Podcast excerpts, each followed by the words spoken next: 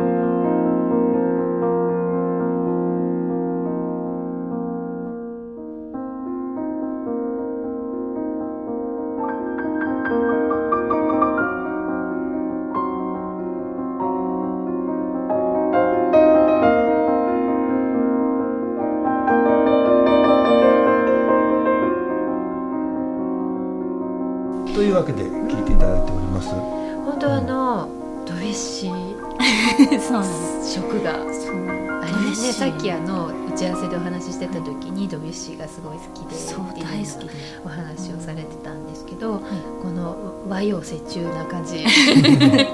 そうあのドビュッシーの何が好きって、あの曲としては、うん。なんかあの西洋風な中に、うんうんたまにこう日本みたいなありますよのがこうんうんう出てきて、塔とかね。そうですね、なんかあの瞬間こうあれってなるような感じがすごい好きで、うん中学生ぐらいの時にすすごいハマってしまって、うん。そうですね。すごいこう絵が浮かぶような感じとかね、でもあの今回のタイトルも「ジャポニスム」ということで。そうですね。ね。こう。みなこさん意識して曲を書き始めたの？はいつ頃かああいつなんだろう。あのその合唱をやってる時に高校生の時にあのミュージカルみたいな、うん。音楽劇みたいなのをやる時があってそれ用に書いたりはしてたんですけど、なるほどうんでもなんか割とソング的な、ソング的なもの、うん、あのメロディアスなものです。自分の作品としてこう作ろうと思って作り始めたのは？大学出たぐらいですかね。出たぐらいから、うん。大学院に行って、うん。あのそれもあのその学校の先生になりたくないので逃げ道としてのでので。親に内緒で大学院を受けちゃったんです、うん。作曲の先生のところに行きたくて、うん。もう作曲やりたくて、うん。そうですね。じゃあ大学院は作曲を専門にそうですね。でもすごいクラシックの作曲とかじゃなくて、うん。コード理論とかあのジャズのあの理論とか、そういうのをやって、うんそうですね。あとはいろいろポピュラー音楽とか民族音楽とかを聴いたりとか、うん。あとは言葉と音楽みたいな。なんかその関係性とか。をなんか研究するみたいな、興味が学院の時にされてたんですか？そうですへねえバックグラウンドが本当に多幅彩です広いんだね。えーでも、うん。もうやりたいやりたいことしかやってないんですけどどっちかっていうと深掘りしちゃうのは苦手なことに突っ込んじゃう。うん。性格があって。のなんて言ったらいいんだろう。なんかわかんないんですけど。あえてっていうことですか？そう。あの合唱自体が私はもう合唱人と一緒に歌うとか声出すとかもう本当ダメで性格的に。もう絶対やめようと思ってたんですけど、うん先輩たちにこうほだされていい人たちだったんで、うんついついそうそう。深入りしてしそう。まう。それからその言葉と音楽とかに興味持ったりとかっていう、うん。なんかそれもまたなんか運命的なのかなと思って。う、ん。はい。でもそうやっていろいろまあいろんな音楽に触れたり作ったりされてきて、初めてのアルバムのテーマにこう日本和的なものっていうのを選ぼうと思ったのですね。まあやっぱりそれがそういう雰囲気がお好きっていうのがあるんですか、そうですね。あのそのドビュッシーじゃないですけど、うん。私自体はそのまんま和なものがあんまり好きじゃないんですよね。うん。であの西洋っぽい中にそのドビュッシーみたいにこう香るっていうんですか、うん。イントネーションおかしいけど。いやいいんです。いやおかしくないです。おかしくないです。そのなんかちょっとほんのりするぐらいの和うんっていうのが好きで、うん。えーなんかそういうのが作れたらいいなって思って、うんね。じゃあ今回はこのアルバムでそういうものを作ろうっていうことを意識して曲を作り始めたっていう感じですか？それともまあこれまでにそういう曲が何曲かあって、えーこの雰囲気でまとめようかなみたいになったんですか？ストックが割とそういう曲が多く多かったっていうのうん。と私の曲昔からペンタトニックが多くって。そうだよね。だからん。そうですね。まあ、全然関係ない曲も割とペンタトニック。うんだからなんとなく和っぽくなっちゃうっていう、そうあれもあるのかもしれないよね。うーん。なるほど。ではアルバムの中からはい。ちょっとじっくりと一曲聴いていただこうと思うんですが、これタイトルが BBC はいこれはどういう意味なのか教えていただいてもいいですか？これはあのライブの時しか意味は言わ言わな い。言わないって決めてます。そうなんですね。公開できない事情があるんですよね。そう。事情ないないね。えない P ですか？じゃあ聞きたい人そは、えーそうそう。ライブに。個人情報が絡んでくるんですね。個人情報が。うんうんうん。なるほど、すごい謎が深まりましたけれども。あんまり意味ないですけどね。じゃあまあそのうん謎を曲を聴いてなんとかうんちょっと紐解きながら聴かせていただこうと思います。はい、えー、菊池美奈子さんアルバム「ピアノジャポニスム1タユトーンの中から BBC」「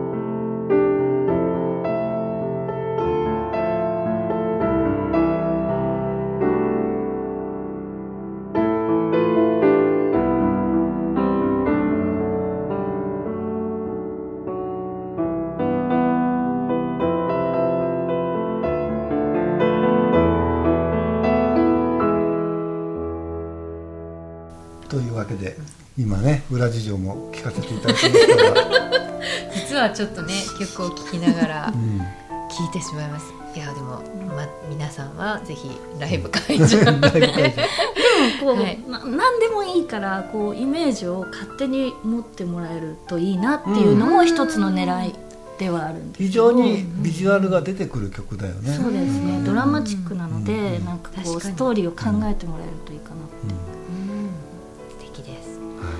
今日はですね菊池美奈子さんをお招きいたしまして、えー、菊池美奈子さんの初めてのアルバム「えーピアノジャポニスム1多ユ等」の中からですねお送りしてきたわけなんですが実は次回も次回。うまだ喋りたいことがいっぱいあるな。いないない。いろいろまだね、はい。聞けることがありそうですので、えーはい。またですね次回はまあ最近のねあの、お仕事のこととかもなんかいろいろまたいろんな音楽の話とかね、はい。お聞きできたらなと思いながら、はい。えーそしてこの CD を、えープレゼントしてくださるということで、えーこのアルバム「ピアノジャポニスムイズ多様とご希望の方はですね、えーぜひご応募していただきたいと思います、えーインターネット CD ショップブルームーンのホームページからご応募いただけますのでチェックしてください。ということで次回もまたこのアルバムの曲も楽しんでいただきながらお話を。存分に。だって録音のこととか言ってないですよまだ。ああ、なる 録音の録音ね話、すごく音がいいんですけど、本当ですね。この音がどうしていいのかっていうあたりを。じゃあまた次回。ゆっくりとお話聞かせていただけたらなとはい。思います。ありがとうございます。はい。ありがとうございます。ということで今日のゲストはピアニスト菊池美奈子さんでした。ありがとうございました、また次回もお願いいたしますえーでは今日エンディングにもう一曲お届けしたいと思います、えー2月の23日にいよいよ発売となりました、ガイネアキラのはい。ツインボルテックス。はい、はい。もうついに出ました。そうですね。はい。こちらのアルバムの中から。はい。聞いていただきましょう。ロンギング「